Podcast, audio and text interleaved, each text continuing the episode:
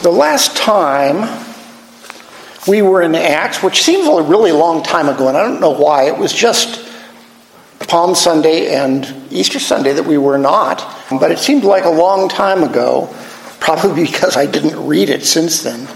Paul and Barnabas had been commissioned by the Holy Spirit, and we need to make sure that we understand that, that the church did not select Paul and Barnabas to go out uh, on their first missionary journey, but instead, the Holy Spirit told, commissioned Paul and Barnabas for the work they were to do, and they were released by the church in Antioch for that work that the Spirit had called them to do.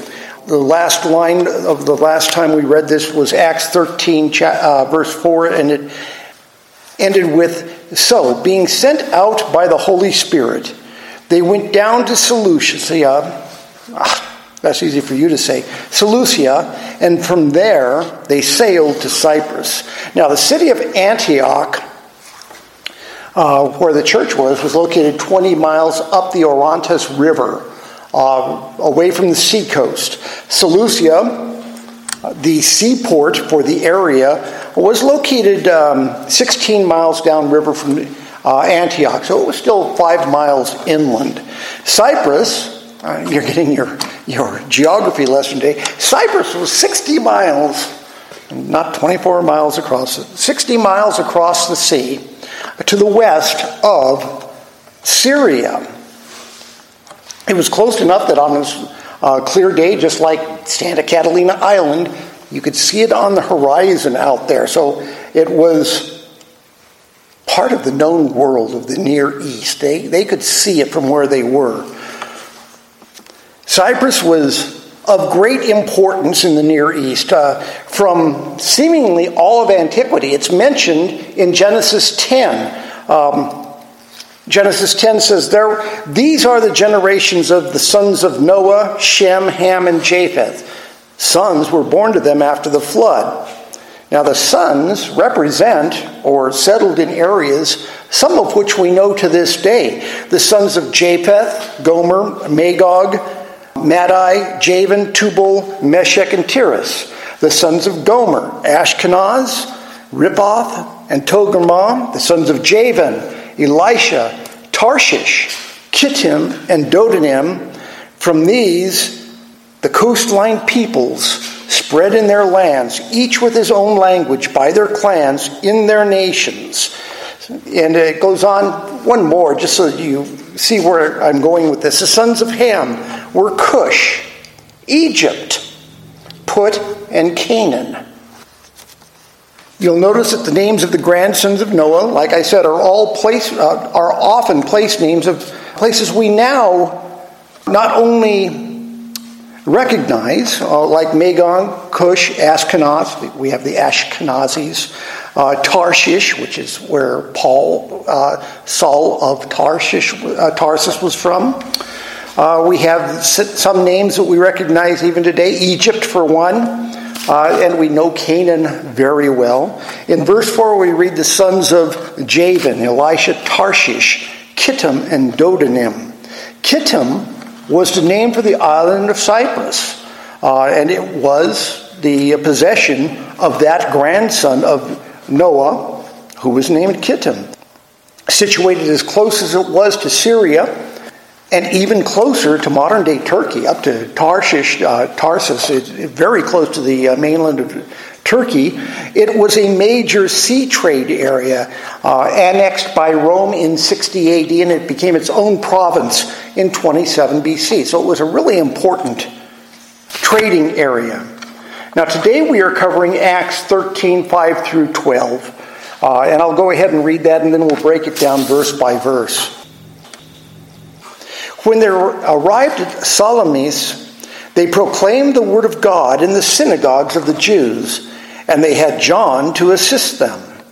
When they had gone through the whole island as far as Paphos, they came upon a certain magician, a Jewish false prophet named Bar Jesus. He was, the, he was with the proconsul, Sergius Paulus, a man of intelligence who summoned Barnabas and Saul and sought to hear the word of God. But Elymas, the magician, for that is the meaning of his name, opposed them, seeking to turn the proconsul away from the faith. But Saul, who was also called Paul, filled with the Holy Spirit, looked intently at him and said, You son of the devil, you enemy of all righteousness, full of deceit, all deceit and villainy, will you not stop making crooked the straight paths of the Lord?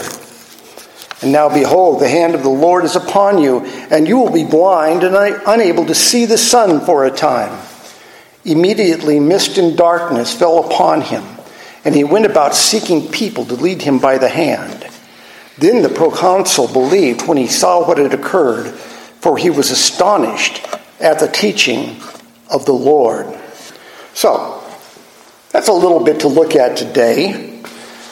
Verse 5 says, When they arrived in Salamis, they proclaimed the word of God in the synagogue of the Jews. Salamis was one of the three large cities in Cyprus. Paul only visited two of them. One he stayed away from, and it is suspected that he stayed away from a low lying marshy area because it, uh, they think that he had malaria at the time. So he stayed to the highlands where it was drier and warmer. Not in the Bible. I'm just throwing that out that that's what they, why they think he stayed away from the third town. Until an earthquake leveled it, Salamis was the capital of Cyprus. And I, uh, we've seen regular, uh, not regular, we have seen recently several strong earthquakes in this same general area Syria, uh, basically from Antioch up through Tarsus in Turkey nowadays. We just had two or three of them, which did a great deal of damage. So, Salamis was now rebuilt, but it was uh, only the seat of the eastern part of the government. When they rebuilt it, the Romans moved the new capital uh, to Paphos on the other side of the island. Or actually, they moved it to New Paphos because Old Paphos was leveled also. When they rebuilt Paphos as New Paphos, like 10 miles away from the previous city of Paphos. They built it to accommodate the Roman government. Paul here establishes what would become standard on his missionary journeys. Upon arriving in Salamis, it says they proclaimed the word of God in the synagogues. As Paul said in his letter to the uh, church in Rome in chapter 1, verse 16, he says, For I am not ashamed of the gospel for it is the power of God for salvation to everyone who believes, to the Jew first, and also to the Greek. Now, in these early days of the Christian church, Christians were still considered Jews first. And just being a sect of the Jews, like Messianic Jews today. So it was natural for Paul and Barnabas to go preach to familiar people first in a familiar setting. But God fearing Gentiles were also in attendance in the synagogue, and we've seen that throughout the book of Acts that, that the Greeks were really interested in foreign religions. And a number of them, a large number of them, when encountering the God of the Jews, of the Hebrews, they were drawn to them. So there are a number of God, which is called God fearing Gentiles or just God-fearers, in the synagogues to listen to what is taught. And Paul was to find that they um, have been possibly even more receptive to the message of Christianity than the Jews themselves. Salamis, though mainly Gentile, still had a large enough Jewish population that it needed more than one synagogue. Paul and Barnabas had plenty of opportunities to preach the gospel. Another thing, a failing of the scriptures, as I'd like to say, no, things I'd like to know that are not covered. How long did they stay in Salamis? We don't know. Verse 5 says, and they had John to attend them. Now, John here is John Mark, the author of the Gospel of Mark and he was the cousin of Barnabas. The ESV says that Mark was there to attend them. Other versions say John was their assistant or their helper. The King James Version says that he was their minister, which is closer to the meaning of the word.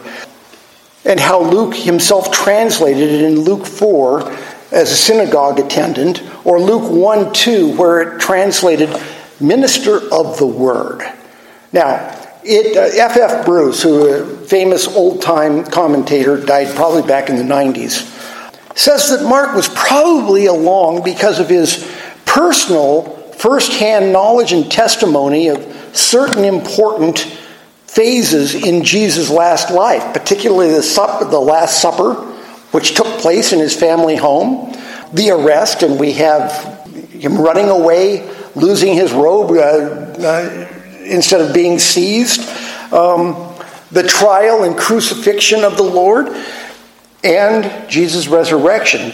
John Mark, uh, Saul wasn't there, or Paul now, wasn't there. Barnabas, who is from uh, Cyprus himself, probably was not there. They had John Mark there because he had eyewitness testimony to all that went on there. Verse 6 says, When they had gone through the whole island as far as Paphos, they came upon a certain magician, a Jewish false prophet named Bar Jesus. And once again, Cyprus. How long did they preach through Cyprus? I don't know. Cyprus was 100 miles long, 60 miles wide. That's 6,000 square miles of territory to cover, numerous towns and cities. And it says when they had gone through the whole island as far as Paphos, remember, Barnabas was grew up on Cyprus. He probably wanted to cover as many places as he could see. We have no idea how long this took, but it was by foot. Not only do we not know how long it took, we do not know where they preached in the countryside. So, when verse 6 says, When they had gone through the whole island as far as Patmos, uh, they had uh, landed finally on more or less the east coast. They had landed on the east coast of Salamis, and now they have walked all the way to the west coast at Paphos. When they get to Paphos, boy, I'm really getting through this today. When they had gone through the whole island as far as Paphos, they came upon a certain magician, a Jewish false prophet named Bar Jesus.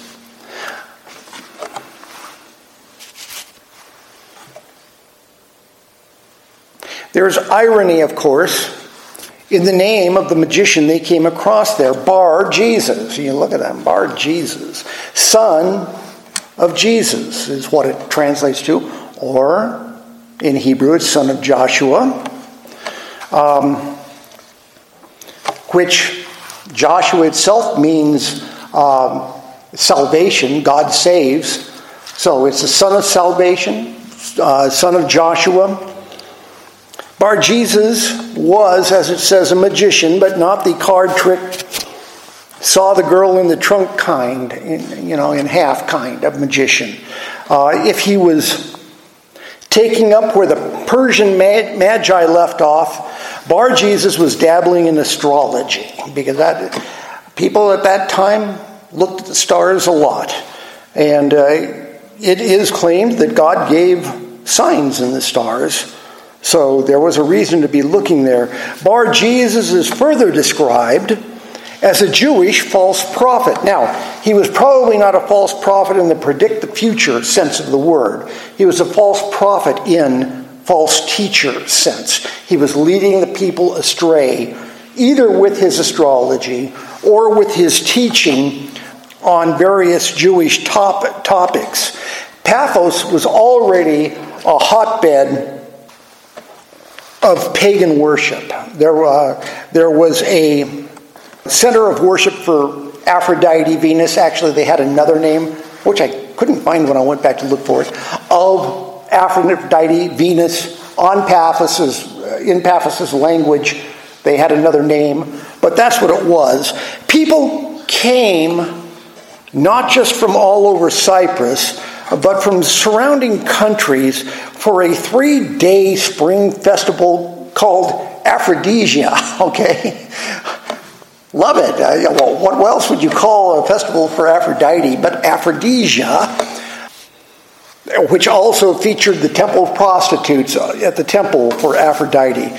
The magician Bar Jesus just added to the spiritual confusion already to be found in Cyprus. Verse 7 says, He was with the proconsul, Sergius Paulus, a man of intelligence, who summoned Barnabas and Saul and sought to hear the word of God. Now, we don't know. Luke says he was a man of intelligence, and was he a man of intelligence in Luke's eyes because he summoned Paul and Barnabas to speak to him? You know, uh, Proverbs talks about the beginning of wisdom is the fear of the Lord, and so is that why Luke was saying he was intelligent? But then again, when we look at various other Roman governors, even Pontius Pilate showed wisdom and restraint in dealing with Jesus before he gave in to the mob. Uh, we see that the Roman governors generally did not cause problems. They probably had great wisdom and great uh, tact in dealing with things. It also says that he was a uh, proconsul a proconsul is the term for a uh, Roman governor for a territory that does not require the presence of Roman soldiers. There was a, you were a tetrarch, for instance, if you had Roman soldiers on your land, as all of Judea did, divided into three areas with three Roman governors and soldiers in each one of them. Cyprus was a calm place. It had no Roman soldiers. It got along with a proconsul. I do not know this, uh, but I would think it was like a consular official of ours in other in friendly countries. Luke calls, um, well, whichever it was, a proconsul was a wise man to look into a new religious movement, a new teaching from stranger who came to his jurisdiction. Uh, besides which, as an intelligent Roman governor, Paulus was no doubt had a keen interest, uh, like most Greco Romans, in new philosophies and religious beliefs. This was uh, when I've taught on Corinth, uh, the city of Corinth in the book of Corinthians. This was their hobby in, in the Greek lands of Corinth. The hobby was to, you sort of collected new philosophers, new religions. Remember, it was the Christians who were thought to be uh, antisocial because they would not adopt the gods of Rome, because Rome was glad to adopt Yahweh, Jehovah, as one of their gods. Fits right in with the rest to them. But the Christians were considered antisocial because they would not worship the false gods of the uh, Greeks and the Romans. So, Sergius Paulus wants to investigate this new teaching that's going around, and he invites Paul and Barnabas, showing an interest in their preaching, and summon them to his capital. Verse 8 says, But Elymas, the magician, for that is the meaning of his name, opposed them, seeking to turn the proconsul away from the faith.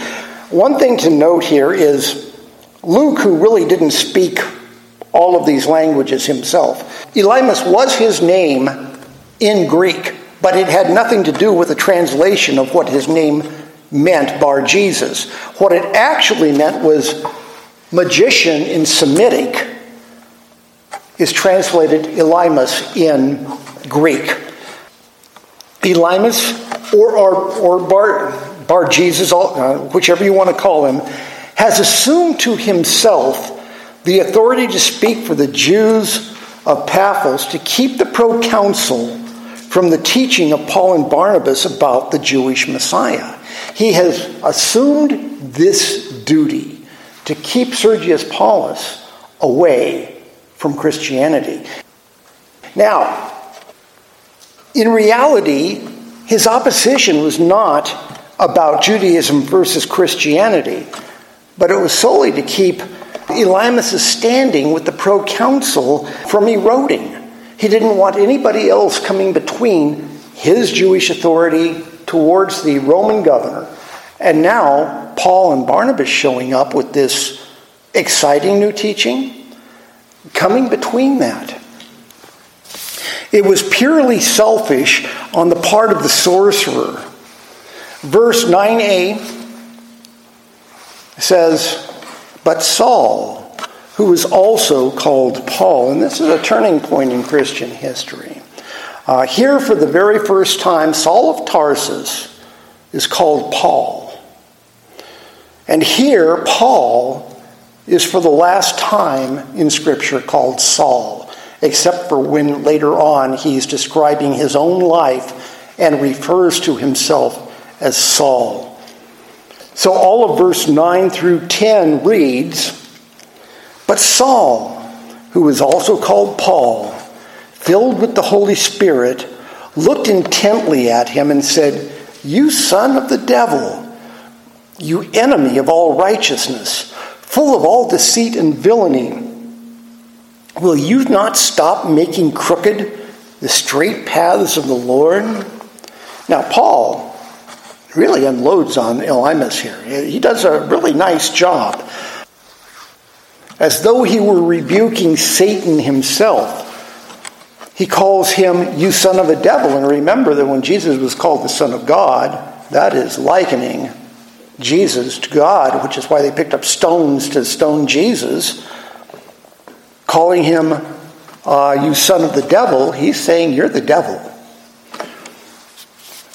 You enemy of all righteousness, which is also a description of Satan, full of deceit and villainy. Certainly, who is more deceitful and villainous than the father of lies? Finally, Paul says, Elymas is making crooked the straight paths of the Lord. He is not just antichrist, he's uh, the anti John the Baptist here. Remember in, um, in Mark, I believe it was, he was, uh, John the Baptist said, Repent, for the kingdom of heaven is at hand. For this is he who is spoken of by the prophet Isaiah when he said, The voice crying, the voice of one crying in the wilderness, Prepare the way of the Lord, make his path straight. And here Paul accuses Elymas that he is making crooked the straight paths of the Lord. Verse 11 says, And now behold, the hand of the Lord is upon you, and you will be blind and unable to see the sun for a time. Immediately, mist and darkness fell upon him, and he went about seeking people to lead him by the hand. It is a scene very reminiscent of Saul of Tarsus' own conversion on the road to Damascus, okay? But where Paul thought he was doing God's work, and Paul honestly did, or Saul back then, honestly thought he was doing the work of God and, and standing up for the teaching of the Jews, of the, of the priests and the scribes Elymas was opposing Christianity not in defense of Judaism, but to protect his own status in the court of Sergius Paulus. Note also, and I didn't see anybody commenting on this, that while Paul was blinded by a dazzling light, okay, Elymas was plunged into darkness and mist. Now, I'm just throwing that out. I'm saying, I'm saying one was looking for an enlightenment, Paul. He was searching to do the will of God. Elymas was not searching to do the will of God, and he is plunged into darkness of the abyss of unbelief. In both cases, the two men needed to have people lead them by the hand in their time of sightlessness. In the case of Saul, God had prepared a Christian, Ananias of Damascus beforehand to come and be there when Paul went blind, uh, to go to the house and, and restore his sight. With the Elias the sorcerer, we are not told if he ever found someone to lead him by the hand. It leaves us saying he was search, seeking about. He went about seeking people to lead him by the hand. Did he find that person to lead him? Did he find somebody to lead him out of the darkness? Because this is the last we hear of Bar Jesus or Elymas the sorcerer. We don't know if he ever found somebody to lead him out of the world, the darkness of the world he created for himself.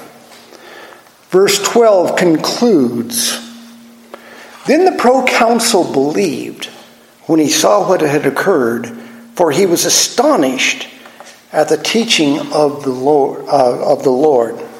Now, of interest here is he saw what had occurred, but it was the teaching that astonished him, and he believed because of the teaching and not of the negative miracle. And by the way, negative miracles are really, in the New Testament, uh, th- this is one of three. Uh, they are not a common event. When God uses a negative uh, miracle, He is saying something profound that He will use His own to strike down a person in a way. It says he believed out of astonishment of the teaching of the Lord. Now, belief does not always end in a sincere conversion of a person. In fact, belief is often the first step. You have to then make other choices uh, to follow God. Scripture says that demons believe and shudder. I am certain that Satan believes in Jesus, and for the life of me, I don't know why Satan continues fighting. Because he believes, he knows who Jesus was, and maybe it's just because of his deceit and villainy, as it says, that he continues on. He continues opposing God just because he is the, what did it say? Because uh, he is the devil, the enemy of all righteousness, full of deceit and villainy, making crooked the straight ways of the Lord. That describes Satan also perfectly. So, did the proconsul Sergius Paulus convert? Okay, I, always like these questions. I like to know these answers to these things because um, Scripture does not tell us. Um, but secular and extra biblical sources say that Paulus became a true Christian. Uh, Sir Gordon Ramsay, famous, probably the most famous archaeologist, at least of the 19th century, and biblical archaeologist, he argued from other literary sources that pro-count, the proconsul's daughter, herself named Sergia, not Sergius, but Sergia, the feminine name, Sergia Paulus, and her son, Gaius Caristanus Fronto, who, by the way, became the uh, first uh, citizen of city in Antioch to enter the Roman Senate, so he was somebody of note. Other sources say that they were both Christians. So was Sergius Paulus? I leave it to you, but it, it leans that direction. Have you ever wondered I, I wondered today. Have you ever wondered how all of these early Christians could devote the rest of their life to the misery of trying to convert the world? I mean, I wonder about it today. You, you all know that uh, my, my life verse is please don't send me to Africa. Um, I do not want to do that. Okay, okay, it's not my life verse, but it, it, it almost could be. Why did Paul and Barnabas and the other apostles who, uh, and disciples of Jesus, uh, down to this very day, go out into a hostile world to teach of Jesus and the kingdom of God, to bring goodness and truth to a fallen world? What drove them to do it? Because, you know, those who want to argue that Jesus was not resurrected and was not God will say, well, they just did it for their own personal gain. Well, really, What personal gain would that have been? It would have been a far more comfortable existence for them to stay home in their warm houses, sleeping on a familiar bed. But they were Christians. Christ had secured for them their salvation. They didn't have to go out, except for that pesky Great Commission thing. Uh, that, that, that pops up here. But they wanted to bring sight to a blind world, God's light into a world of darkness, into the world that, that Elymas would never escape from. Christianity entered a desperately wicked world and brought about changes never even thought of by ancient cultures. I've spoken before of how the earliest Christians rescued babies on Roman dung heaps to raise as their own, starting the first orphanages, or how they took care of the elderly and sick, establishing hospitals for those who were formerly left to fend for themselves by their own people. Christians did even more for ancient societies by the by uh, promulgating the teachings of Jesus. Education was encouraged. Uh, nearly all the famous old universities of the 1000 through 2000 years. Oxford, Cambridge, Harvard, Princeton, and many more were founded as institutions of Christian teaching. True forgiveness, somebody I was reading today said, true forgiveness was the most startling thing that Jesus ever introduced because true forgiveness was not known in the ancient world. It is purely a Christian thought. Christians brought a previously unknown virtue of humility to the world. Remember, Jesus said, Blessed are the meek. He washed his disciples' feet to show them that to be a servant, to be great in God's kingdom was to be a servant of all. I mean, Plutarch wrote a book called How to Praise Yourself Inoffensively. Okay, this is this is the ancient thinking, how to praise yourself inoffensively, you know? Whereas Jesus introduced true humility to the world. Christians were the first to bring women into their society as equals, with God allowing them to be the first witnesses of the resurrection, among any number of other things. Uh, Priscilla was instrumental with Aquila of instructing Paul, who would go on to change the world with the conversion of the Gentile nations. The list of how Jesus and Christianity have changed the world is endless. Somebody said that the world today is not recognizable if you removed Christianity to people. Our world is so, yeah, and I, this sounds funny, our world is so thoroughly influenced by Christianity that a return to what it was like before would shock the world. And yet, the world we live in today is still a hopelessly fallen world, just like it was in the time of Barnabas and Paul. And this will not change until the Lord returns to restore creation. I mean, that's why, did you notice that there was no ending date on the Great Commission? Jesus didn't say, go out and make disciples of all nations for, you know, 20 years. It was sort of open ended here. For this reason, Christians still go out into a world full of darkness, risking their lives to bring God's comfort to those oppressed by the evil one. I'll use our friend Ryan Koher as a closing example. Uh, knowing full well for his entire life he wanted to fly for Mission Aviation Fellowship. That's all he ever wanted to do. He wanted to do God's work. A great deal of work. I don't know if you know this, but if you fly for Mission Aviation Fellowship, you have to be a fully uh, licensed airframe and power plant mechanic. It means that you can do anything. Our uh, friend Nathan, who is missing today, is an A&P, does all the work on his own airplanes, plus is a licensed pilot. And yet, only wanting to do good, he spent the last four months sleeping on the floor of a bug infested African prison.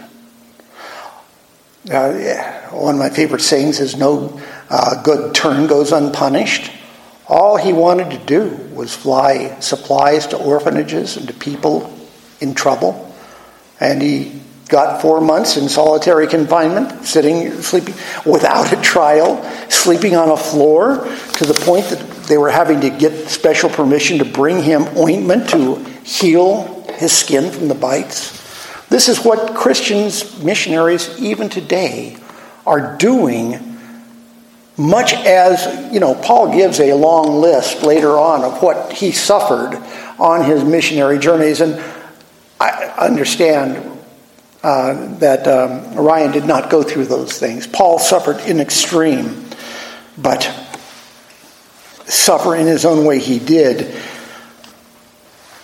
All our missionaries doing are trying to do is serve both God and man, even to this day. But the darkness of this world punishes them anyway, as it did Paul and the apostles and many of the disciples and countless missionaries for 2,000 years and counting. And yet the Great Command, Commission has not been repealed. And the steps Paul and Barnabas took across endless roads in the Near East have been constantly retraced by Christians and will be trod again in the future by Christians yet to live by following the directions of their Lord. The work goes on till the Lord returns. Paul and Barnabas started it. We know people doing it now. Maybe our grandchildren will do it in the future. And they do it for the love of people and the love of Jesus. Let's close in prayer. Lord, I do pray for those carrying out your work in, in bad circumstances, those who are giving their health and sometimes their lives for your work. You called them to this work. You'll keep them strong. And I just pray, Lord, that you would be with them every step of the way, as you were with Paul and Barnabas after calling them personally into your service. We pray this in Jesus' name. Amen.